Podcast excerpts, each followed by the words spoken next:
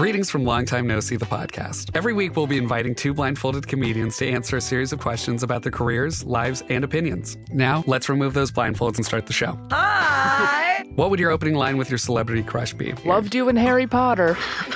Worst date you've been on? A man bit my neck mole off once. You did what? A man bit my neck mole off. Oh my god, Jack almost fell off his chair. Be sure to follow and subscribe to the podcast. Hey, pod people, Engineer Adam here, jumping in for a quick second to let you know about the brand new all in one platform for all of you creative podcasters out there. Anchor makes it easier than ever to make a podcast. It's free to use and has all the creation tools you need to record and edit your podcast right from your phone or computer. Plus, Anchor will get your podcast set up on Apple, Spotify, Stitcher, wherever podcasts are found. Even better, Anchor helps you connect with sponsors, even if you're just starting out. It's the perfect choice for podcasters, so make sure to check it out. Download the free Anchor app or go to anchor.fm to get started. That's A N C H O R dot FM. Back to the show. The music world moves fast. Want to stay up to date on the latest albums and get in depth examinations with the artists? Check out Consequence of Sound, the podcast. Bite sized album reviews for the music fan on the go who wants to stay in the know, and much more. Subscribe to the series on iTunes or your favorite podcast provider and let the writers of Consequence of Sound steer you right. Check it out at consequenceofsound.net slash COS podcast.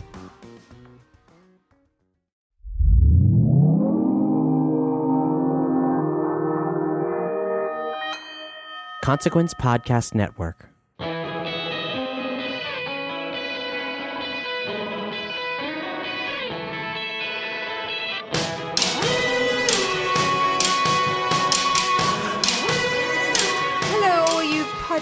Out there. Welcome back to This Must Be the Gig. I am sure you are very excited for today's episode. Today, we also have in the studio with us, as always, Engineer Adam. Hey! Hey! It's my, I, I gotta say it, it's my catchphrase. Yeah. Yeah. Very good catchphrase. Hey. Original. Yeah, I can I see the it. t shirts now. It's baseline. Thank you. know? You. You'll connect with lots of people. More like outer space line. And then I winked. I'm just feeling extra cool because we had one of the legends of the golden era of hip hop on the podcast. Mm, It's weird to also call a legend who is still living a legend. You know what I mean? Absolutely. And I did call him that to his Too, yeah, I, I, I remember. Today on the podcast is the B-Real of Cypress Hill. Yeah, you might know them. No, you might know them. Oh, you might know them from Insane in the Brain, which is like one of the most insanely popular songs of all time. that doesn't get out of your brain. Released in 93, their debut. people yeah, it's true. Released in 93, debut in 91. They've been just incredibly important in the hip hop scene ever since. South Gate, California's pride. If you can hear that clinking, clinking in the background, it's our new podcast. Dog! Pod Puppy. Pod Puppy. We'll post pictures of Pod Puppy.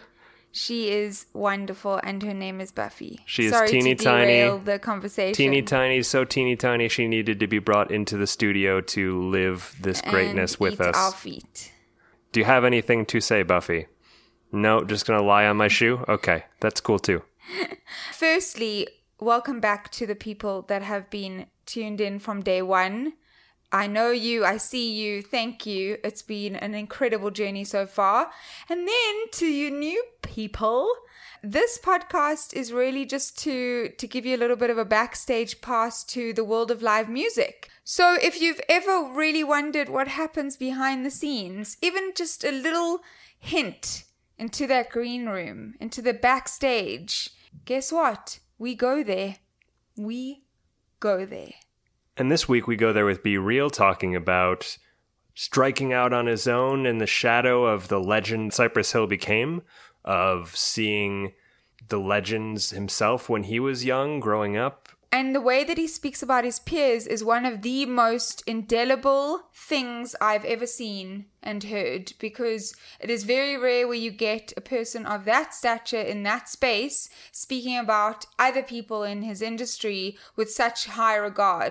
He shows through the chat that he really understands the industry. He's as excited to talk about Dr. Dre and Busta as he is the young guns coming up. And that's so exciting to see somebody with that stature. And believe me, he knows he has that stature. Mm-hmm. But also somebody who really wants to give back and keep the art form living and breathing. Without further ado, this is me and B-Real. Enjoy!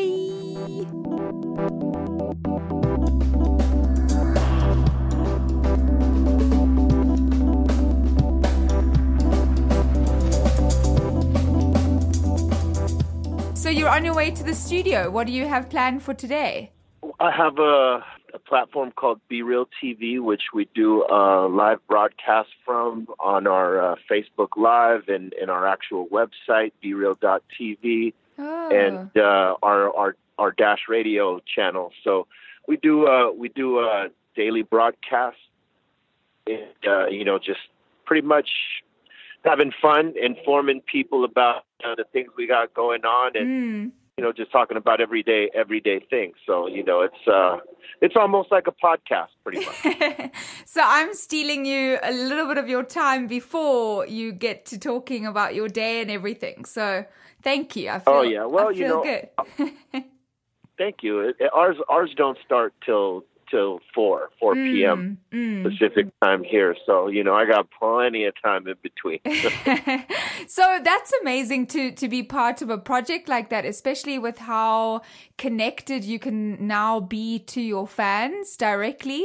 That must feel really wonderful Yeah. to be able to actually chat to them one on one as well. Well, yeah, you know, throughout my career with uh, with Cypress Hill, you know, one of the things that we always managed to do is interact with our fans in some capacity. And when I started this platform about nine years ago, it was, you know, partially because of that, you know, that mentality to be able to connect with your fans, interact, and maintain a presence and let them know what you're doing, you know, and uh, it's it's been great. It's constantly in growth, and it's something that we built out that became valuable to us. Now we have other artists coming to promote in terms of music or a new movie they might have coming out or a TV show, you know, or or you know, we we also have athletes of of all sorts come through and visit us now, you know. So it became a platform for myself and what I was doing with Cypress Hill, and it expanded into actually being a platform for other artists to come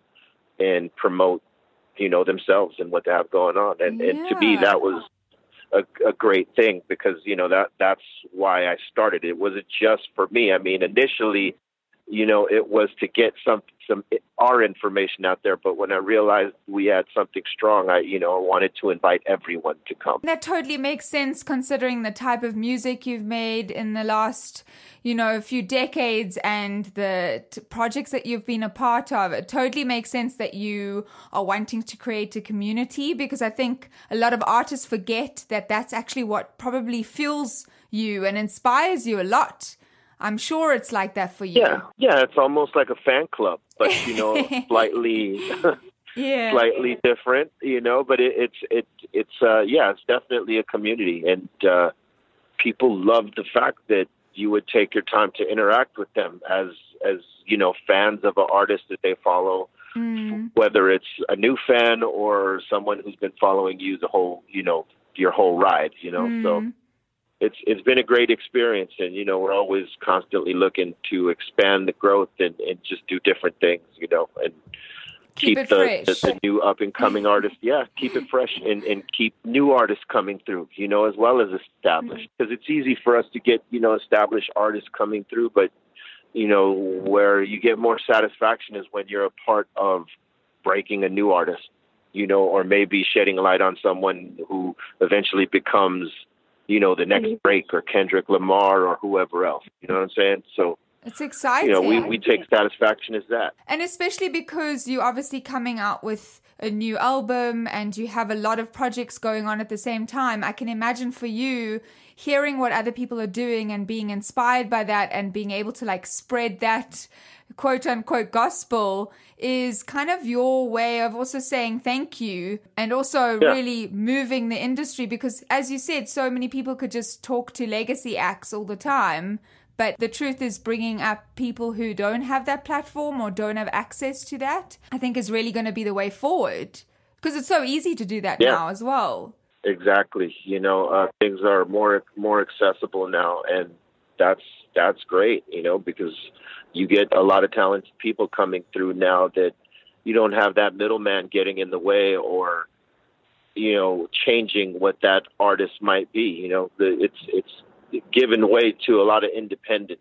And uh, I think that's a good thing because you can have both. The industry is that big now, and you know everybody likes something different. So you know you can have these different faces and these different models of how to put out and how to sell a record, how to market and promote a record. You know, so uh, it's it's a it's a good it's a great time. You know, the obviously you know in the recording industry there's always drama and there's always difficulties, but you know, in terms of the creative, yeah, you can get your art out there a lot faster than you know you used to. Looking at the landscape now and where the music industry is at the moment, why did you feel it was important for a new Cypress Hill album? What was it about this moment that meant you needed to release this album now? It wasn't really that we needed to; it's that we wanted to. You know, it's been something that uh, we had talked about for a while, and doing another album with DJ Muggs because our last album, you know, we didn't have too many songs from. He didn't produce the album as as uh, traditionally he would have.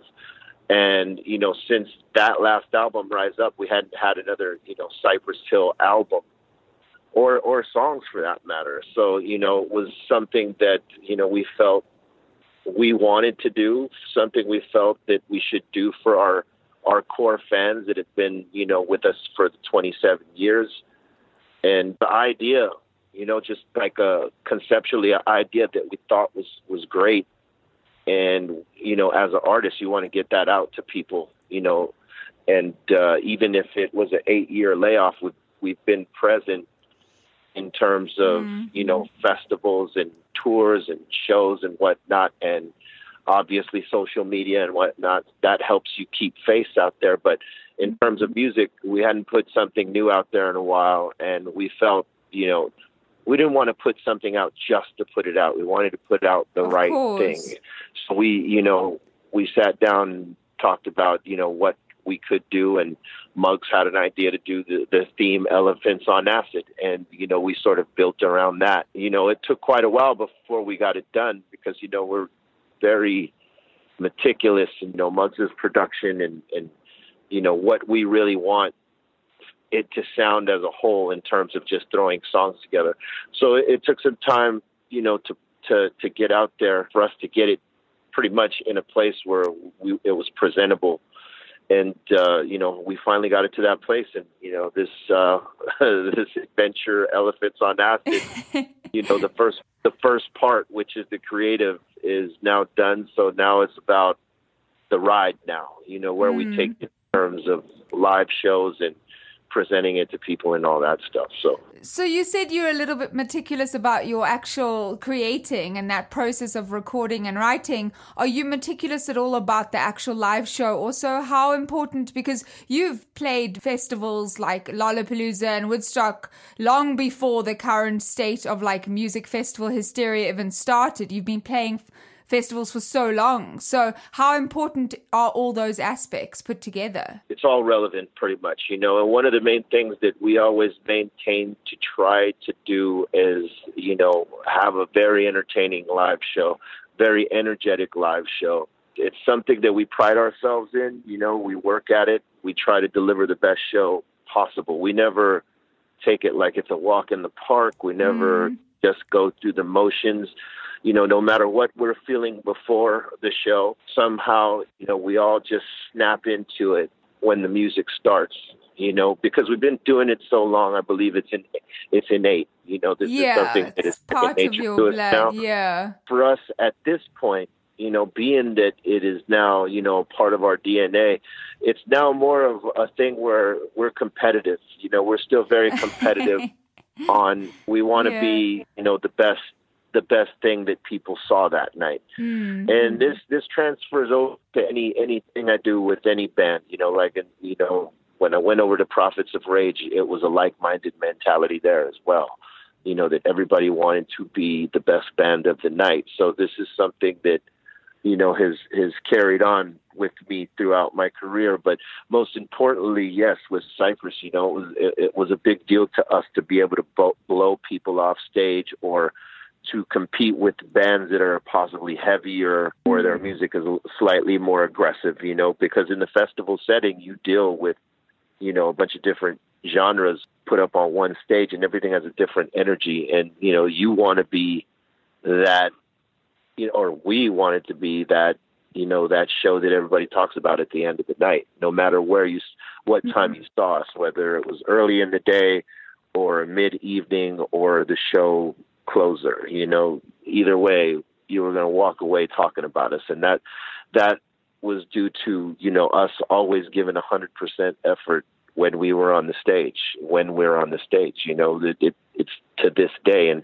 you know, I think you know the reason we're able to keep up this energy is because you know we all keep you know active and we all stay fit and we all try to live well and clean and whatnot. When you got to, you know, carry songs for an hour and a half, three days a week with one day off, going back into another run of maybe four shows in a row. Gosh, yeah. You sort of so got to be tough. in shape for this. So, and so doing 20, 26, 27 years of that, you know, it, it's, it's just, it helped us to be a great live band. You know, we're, we're able to, to be up there with anyone and hold our own if not blow their asses out. Yeah.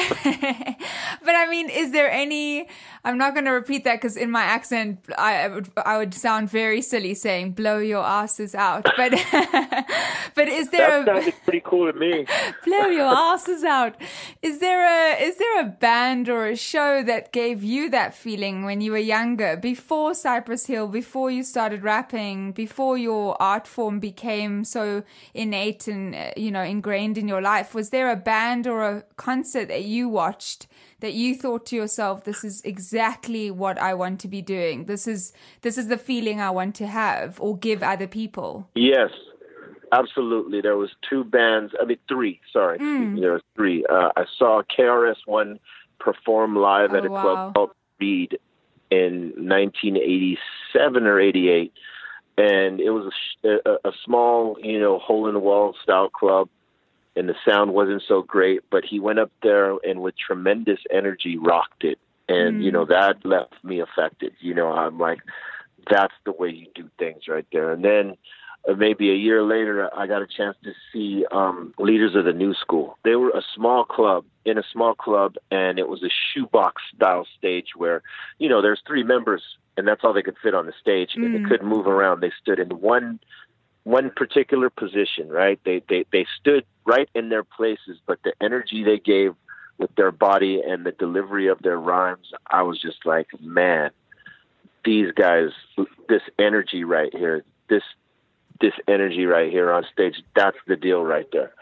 And uh, Wow. you know, Public Enemy, Ah, seeing the sheer the sheer energy and craziness of their show, along with the aggressive music that you know that was Public Enemy music.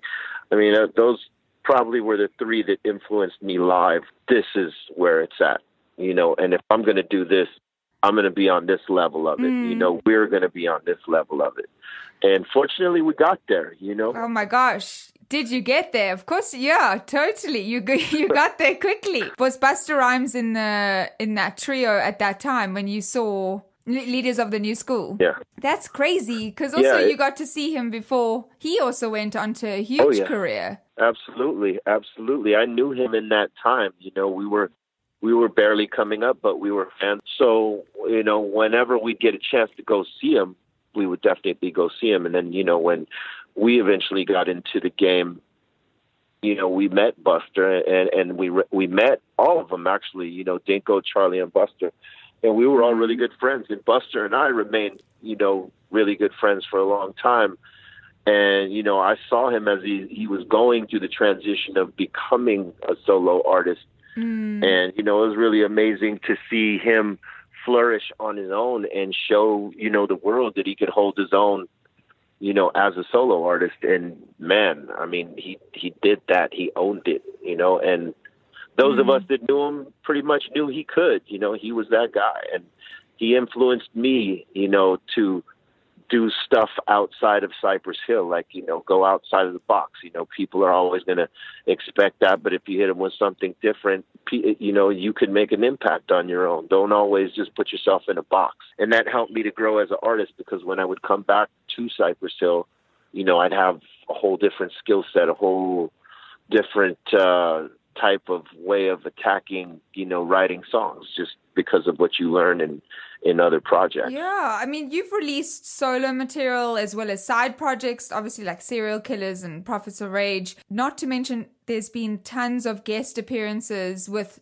legendary artists as well. So, does that collaboration almost energize you, or is it more that you just want to work in as many different styles and kind of configurations as possible to make sure that you are keeping interested and fresh, that your brain is continuously working? Yeah, I think it's a combination of all that, really. You know, in the early 90s when we started, I didn't do too many collaborations. We didn't do that with Cypress Hill. We didn't like ask people to be on the record. You know, it was very much our own thing, and we we kept it sacred and didn't invite too many to to to be a part of what we were doing creatively. The other part was Sony probably didn't want me out there featuring right. on so many other records at the time.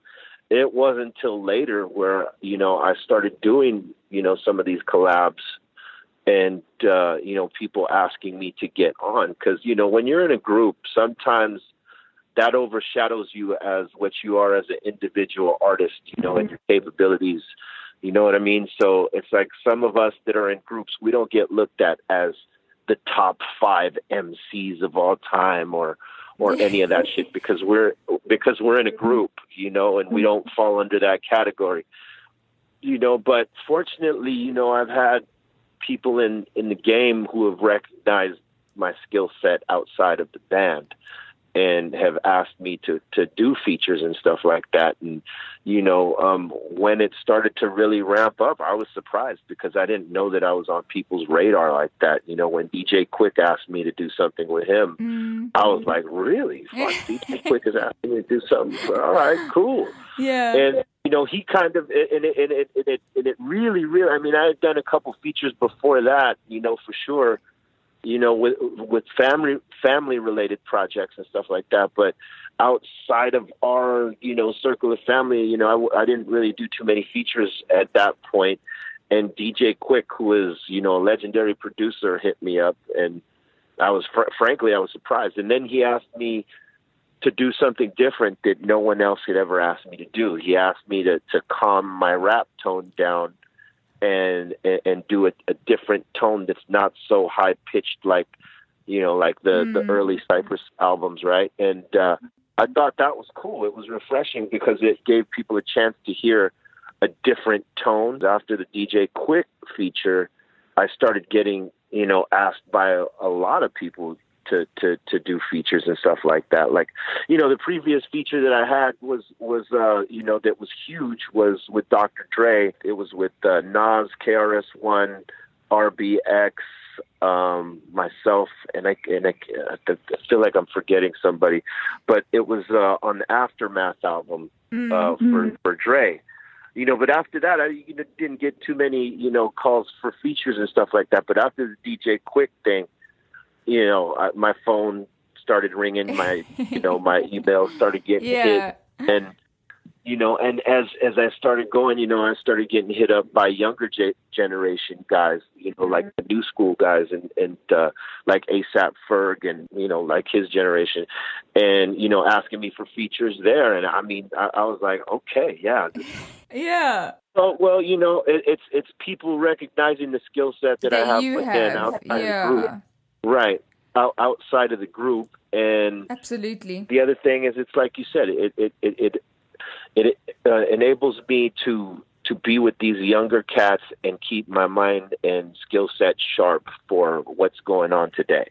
I think that's a part of the reason why I'm one of uh, you know a couple handfuls of golden age artists or whatever they're calling us mm. in terms of the 90s hip hop um, that still works and mm-hmm. still gets out there and and and does collaborative work with the youngsters and you know just still active and functioning and stuff like that. You know there's a few of us out there but that's what's helped me keep out there. I mean i did my three mm-hmm. mixtapes and i got younger artists you know to to be a part of it. And then unknown artists come on and i produced the beats and i would jump on you know the songs with them and just created a whole different get down with that and then i did my solo record with duck down Mm.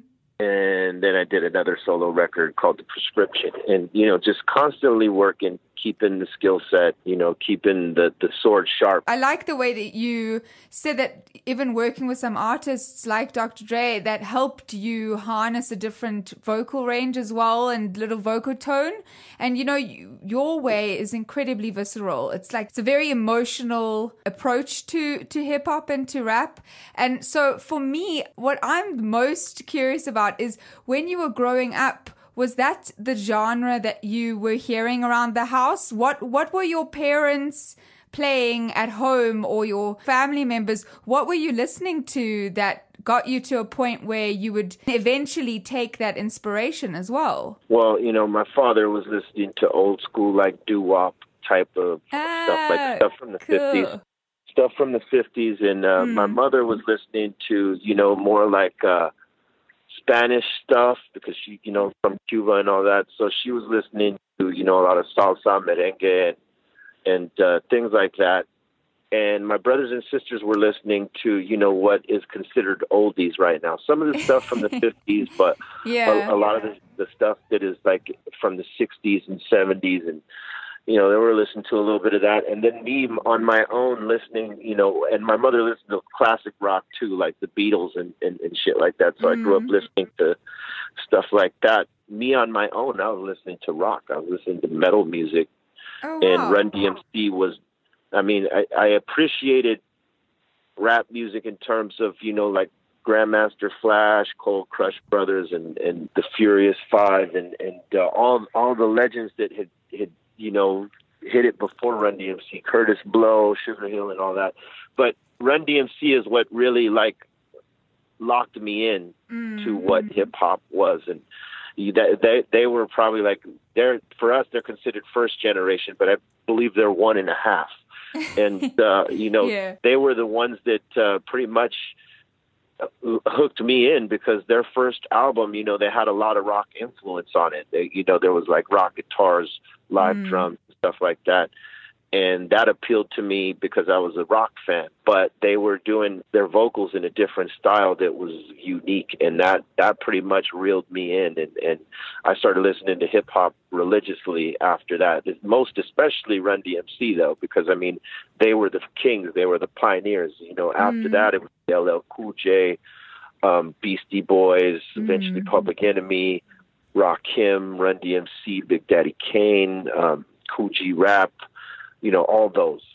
Mm, I know it's end, the truth is it's such an endless list because I feel like that was that was a golden age. You know, that's the it's like the eighties, which is when I grew up as well. It's you know Run DMC uh, where I grew up in South Africa. Run DMC was like one of the first CDs that we all could like buy. You know, and it was like it was Yeah. what it was the most. It was revolutionary, and I love that you mentioned that Yeah. it had those rock tones and it had the instrumentation that you would link to, you know, rock music and how people don't realize how the genres didn't ever stay separate. You were influenced by who was good and who made you feel. You know, so I love Right. that you mentioned that.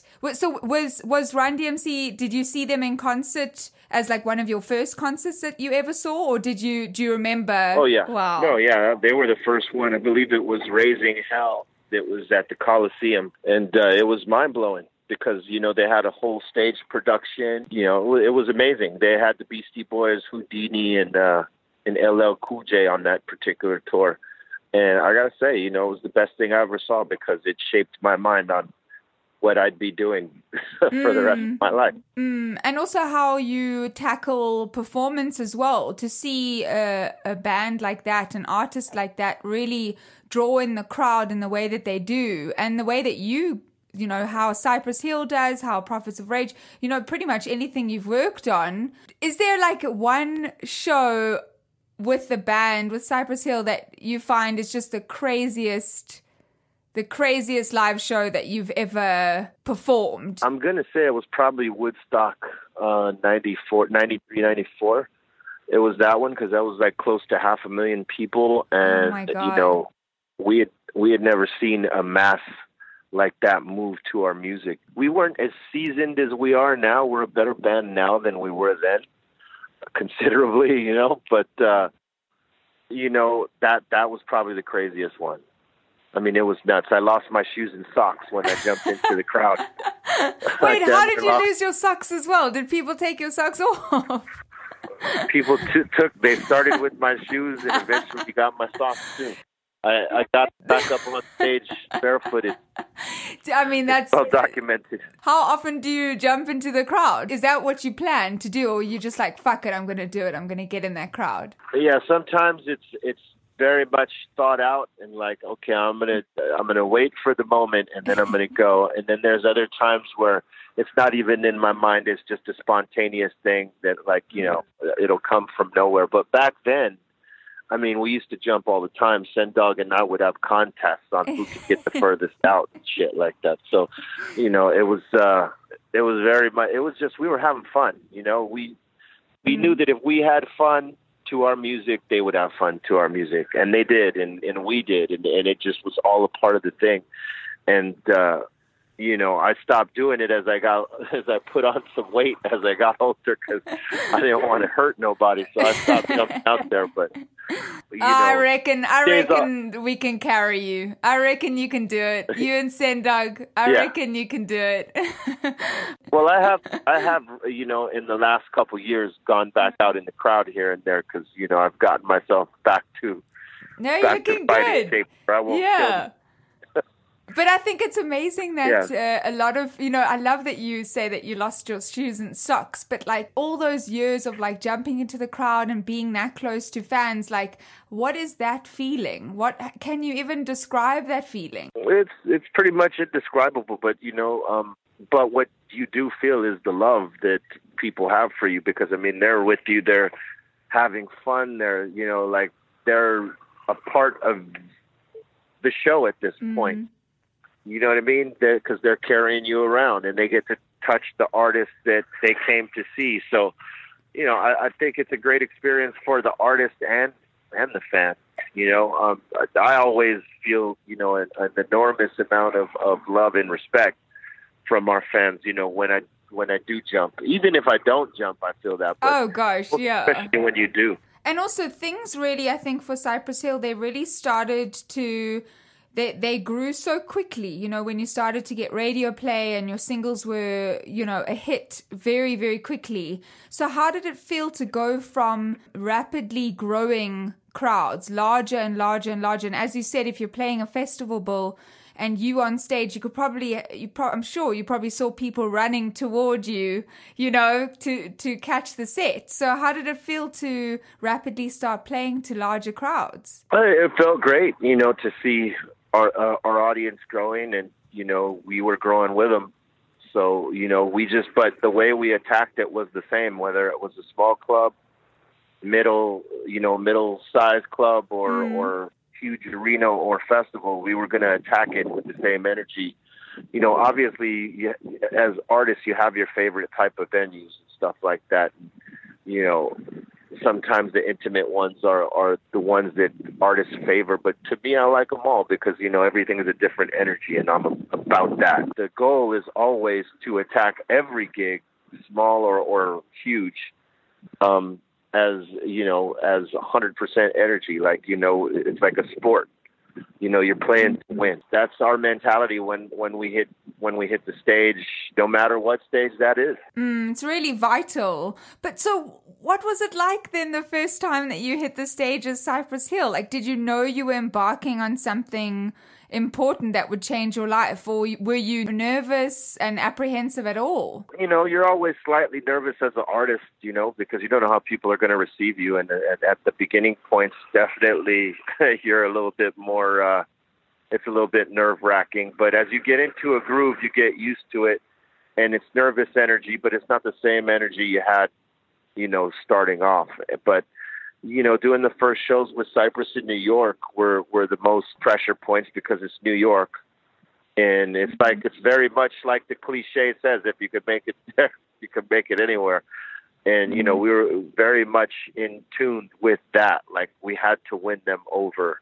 We were hoping to win them over, and to a point, we had to know that we could win them over, and that meant, you know, going out on stage and not, you know, giving a fuck what was going on, just performing 100% energy and wherever it ended up is where it was meant to be. And, you know, fortunately we were well received because of our energy and how raw it was. And, you know, it, it left a big mark on people's minds like, hey, we need to, you know, follow this band here. Even in that time, you know, when uh, that particular style wasn't necessarily the thing we sort of made it the thing. It's true. I was thinking of that the other day and how many kind of barriers you landed up breaking and how many things that you did that really defied a lot of the misconceptions about the genre. There was just that feeling of fun and energetic and, you know, real. So was that something that you all found you learned from each other or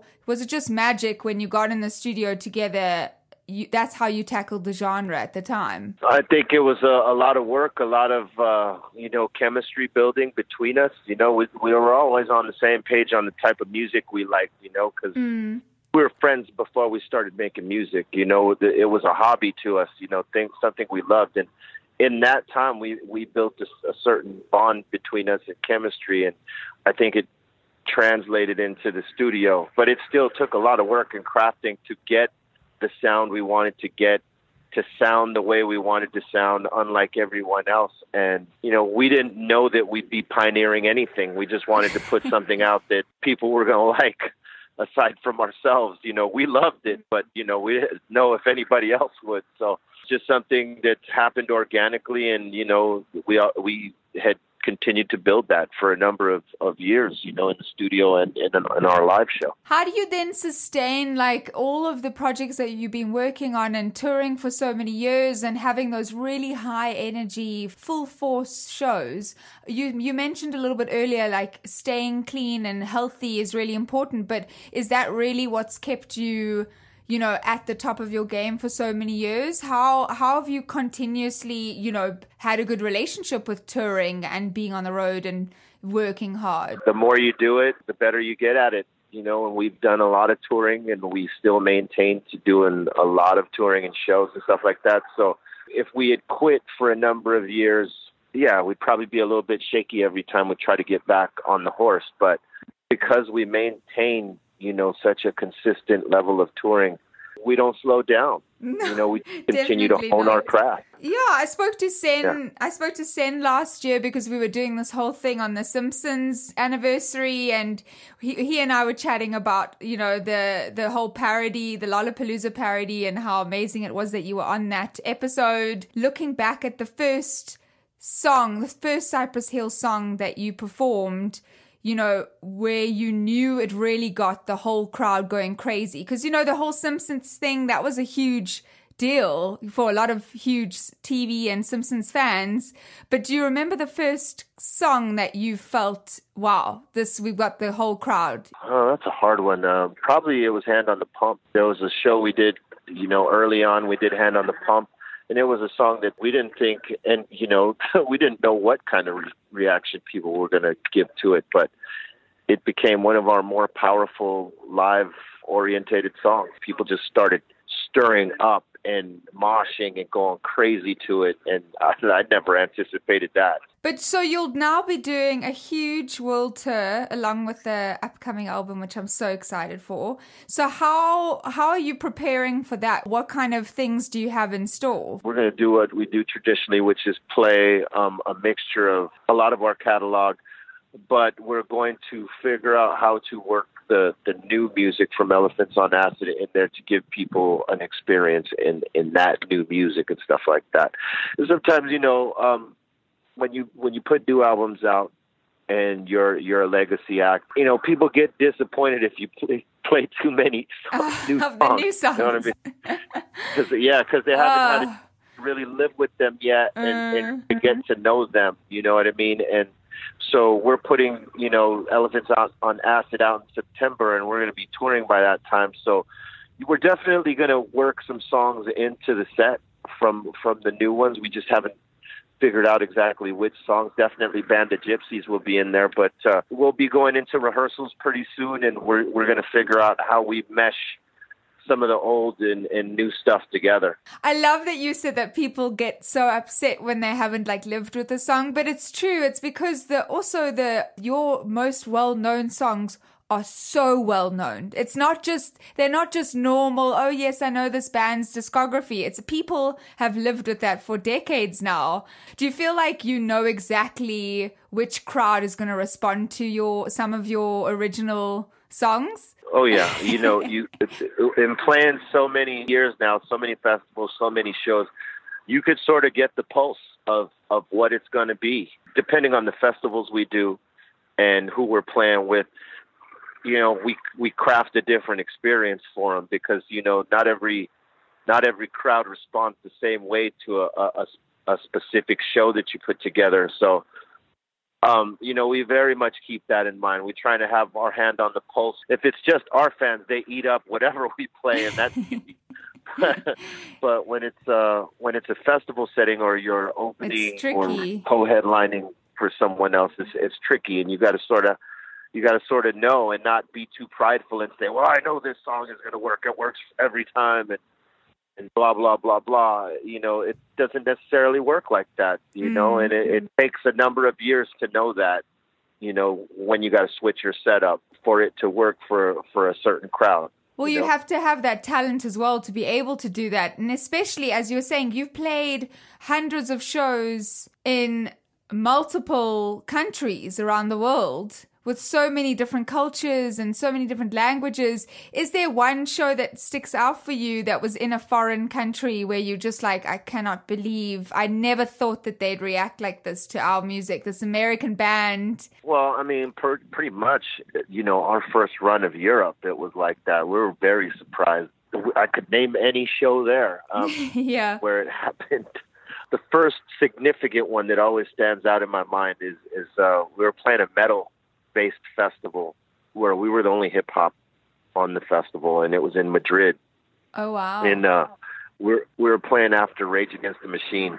Oh my And gosh. they had just delivered an astounding, incredible, killing set.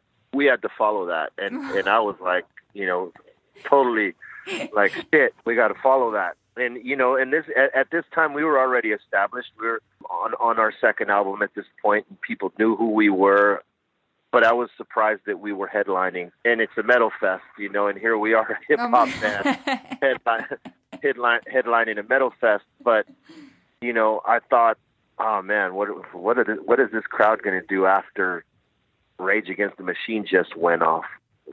they're probably going to leave, right? You better but, take those shoes and socks off and run. Yeah. yeah. Yeah, exactly. But to my surprise, you know, when we started playing from song one to to the end, it was crazy. It was probably the craziest shit I had ever seen in terms of a crowd before Woodstock. Oh wow! Um, it, it it was amazing. I was like, fuck. Uh, you know, I was worried for nothing. How do you describe like what made it so crazy? Was it just the people's like facial just expressions? the reaction of the fans. Wow. No, just the the the, the body the, the body movement, the body mm-hmm. language. I mean, the, it was mosh pit, stage diving, jumping up and down. Uh, you name it, they were doing it. And you know, we were quite surprised that that would happen after you know, they had just had a full blown set from Rage Against the Machine. And, you know, we felt quite confident that we can hang, you know, in any any uh any setting at that point. You know, there was another thing about that show um that influenced us in, in years later, which you know, even though we, we had a great set and the, the crowd reacted amazing and, and, you know, the press was amazing behind it, even though we had a great set that Rage Against the Machine sonically blew us off stage, you know, mm-hmm. their sound was so incredible. So that's when we started experimenting with the live band going out with us and, and trying that for a time. I'm so sad I wasn't there. I feel like I needed to be there because so moving forward and how wonderful your attitude is in terms of being collaborative and also giving people a platform. What do you feel like the hip hop industry and the rap industry and your genre specifically, what do you feel like it needs? I think it continues to grow and and uh, evolve into different things, uh, different faces, creating subgenres and stuff like that. So, you know, for me, it's it's people just got to keep being creative and come up with what they come up with. But if I think, you know, if there was any one thing needed, it's the bridge on the education from some of the newer rappers to, you know, the old school shit so that they have an education on where this comes from so that they could have a different appreciation so that it's not all about just business and becoming famous and you know um trying to become rich that there is also an appreciation for the art form you know and it's not just you know not just to have all this materialistic shit hey have what you want you know mm. if you can make it take it you know what i mean but you got to still have an appreciation for the art form you're doing. And I think there's somewhat of a lack of that because some artists are just going out there and they don't give a fuck. You know, they they don't care if they sound good or not. They're just going out there. They don't care where it came from. You know, it's just a way to become famous and known and make some money. And I think that has damaged the art form slightly, but not that much, you know, because it, it's it's a strong art form and it's going to always continue to grow and be relevant, you know, for a very long time because of the subgenres that come from it. Exactly. So, um, yeah. You know, so uh, you know, do what you do, but uh, you know, just uh, know where you came from. try to educate you. You know where you came from. Yeah. You know, yeah. know your roots. But it's so true. I love that you said that because I think that, it, especially coming from you, I feel like that is such an important thing that people forget that there was so much shit that you had to deal with when you guys was first starting out as well to try and break yes. down all those rules and create new languages for this genre. This genre has it. This this generation in the genre has it a lot easier because of the stuff that you know happened before it. Obviously, you know It, the trial and error, the bumps in the roads, the learning curves, and all that stuff. They don't have to deal with any of that stuff. And then now that it's so much more independent based, and you can get your records off and known with without a major record label at the start. You know that didn't exist 10, 20 years ago like it does today. You know, it didn't. You know, a lot of us didn't have the the the these tools that we have today. So it's it's definitely an easier game, but obviously you still got to have talent, and um, you know, there's there's not a lack of that, Mm-mm. but it's it's just that that you have a flood of untalented and talented people coming into the game every week and now you have to weed through all that shit. So it's just that's the only drawback from it. But you know, hey, mm-hmm. everybody's got to take a shot if if they can. So. that's where it is. Thank you for being on the show, and you're amazing. And I can't wait to have the album out in the world. I'm sure you feel very excited for this this time. Now you're in this the sweet spot now. Yes, and thank you for having me, and thank you to any fans that have been there from day one or new fans. And we hope you appreciate this artistic piece that we're putting out there. And if you're into the cannabis culture, if you should visit Southern California, visit my my dispensary, Dr. Green Thumbs in Sylmar, and experience the flavors.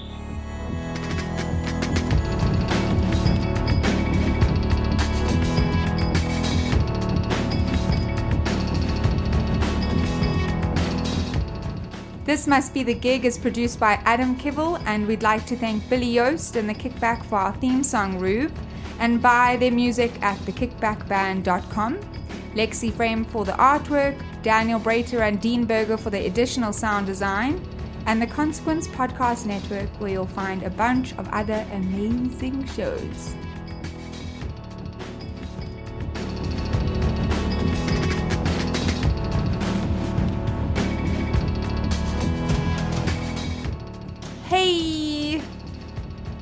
You've listened this far, why not go the extra mile and leave us a review on Apple Podcasts or wherever you find your podcasts? Your comments provide valuable feedback for us and it helps other people find us too. For information on new episodes, be sure to follow us on Facebook, Twitter, or Instagram at TMBTGPod and generally just irritate everyone you know about the show. Thanks again, and I miss you already.